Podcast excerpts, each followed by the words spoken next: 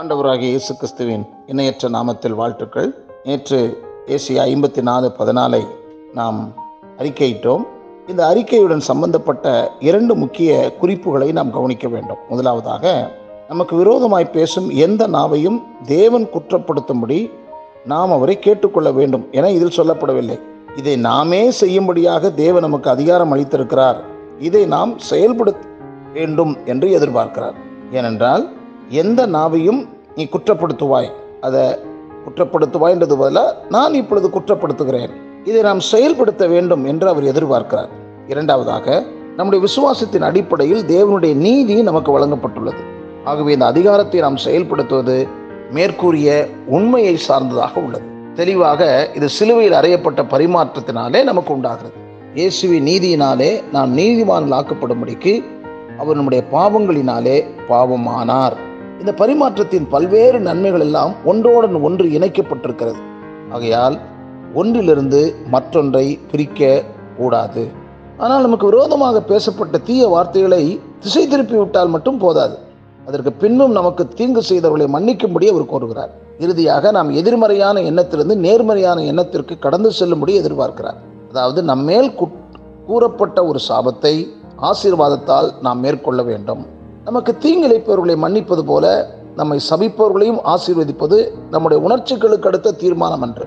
அது தேவனுடைய வசனத்திற்கு கீழ்ப்படைந்து நமது சித்தத்தின் அடிப்படையில் எடுக்கப்படும் திட்டமான தீர்மானம் மன்னித்தல் ஆசீர்வதித்தல் ஆகியவற்றிற்கு பொருத்தமான வார்த்தைகளை கீழே பார்க்கலாம். கர்த்தாவே எனக்கு விரோதமாக தீமையாய் பேசின அனைவரையும் நான் மன்னிக்கிறேன். அவர்களை மன்னித்ததற்கு பின்பு உம்முடைய நாமத்தில் அவர்களை ஆசீர்வதிக்கிறேன். மொத்தத்தில் நம்மை பிறர் சபிக்கும் போது நாம் மூன்று படிகளை தொடர்ந்து பின்பற்ற வேண்டும். முதலாவதாக சாபத்தை கூறிய அந்த நாவை நாம் கடிந்து கொள்ள வேண்டும். இரண்டாவதாக அந்த சாபம் யாரிடமிருந்து வந்ததோ அந்த மனிதரை நாம் மன்னிக்க வேண்டும்.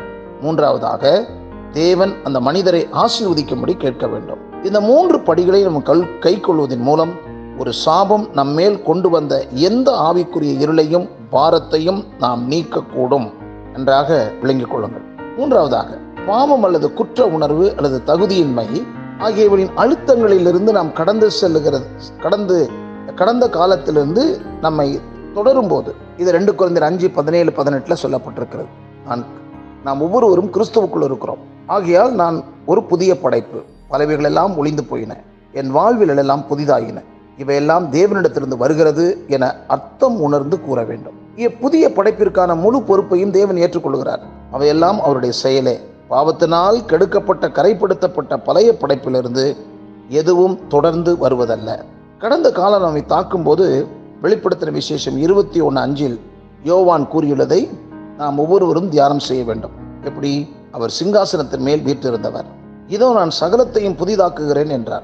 இன்னும் அவர் இந்த வசனங்கள் சத்தியமும் உண்மையுமானவைகள் இவைகளை எழுது என்றார். இப்பிரபஞ்சத்தையும் அதில் உள்ளவற்றையும் தமது கட்டுப்பாட்டில் வைத்தவராய் சிங்காசனத்தில் வீற்றிருப்பவரின் வார்த்தைகள் தான் இந்த வார்த்தைகள். இது நமது வாழ்வின் அனைத்து பகுதியிலும் அடங்கும். அவர் சகலத்தையும் புதிதாக்கப் போவதாக உறுதியளிக்கிறார். தேவருக்கே இது பெரிய காரியம் என யோவான் வியந்து கூறியது போல இருக்கிறது. இந்த வசனங்கள் சத்தியமும் உண்மையுமானவைகள் என்பதால் இவைகளை எழுது என தேவன் அவனை தேற்றுகிறார்.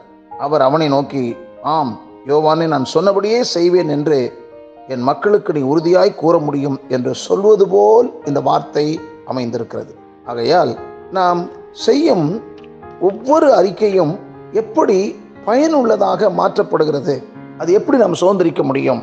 தேவன் சிலுவையிலே செய்த வெற்றியை பாருங்கள். நாம் சில நேரங்களில் அறிக்கை செய்து ரெடியாக இருப்போம் ஆனால் வார்த்தைக்கு கீழ்ப்படிய ரெடியாக இருக்க மாட்டோம். சில சமயங்களில் நமக்கு விரோதமாய் மக்கள் செயல்படும் போது அவர்களுக்கு ஏதாவது நடந்துட்டா கத்தர் அவர்களை அடித்தார் என்று சொல்லுவதை நான் கேட்டிருக்கிறேன்.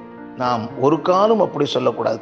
அவர்களை ஆசீர்வதிக்கவும் அவர்களை மன்னிக்கவும் நாம் கிறிஸ்துவின் ஆவி உடையவராக இருக்க பழக வேண்டும். இது மிக முக்கியமானது. இதனை வளருங்கள் பெருகுங்கள் முன்னேற்றம் அடையுங்கள்.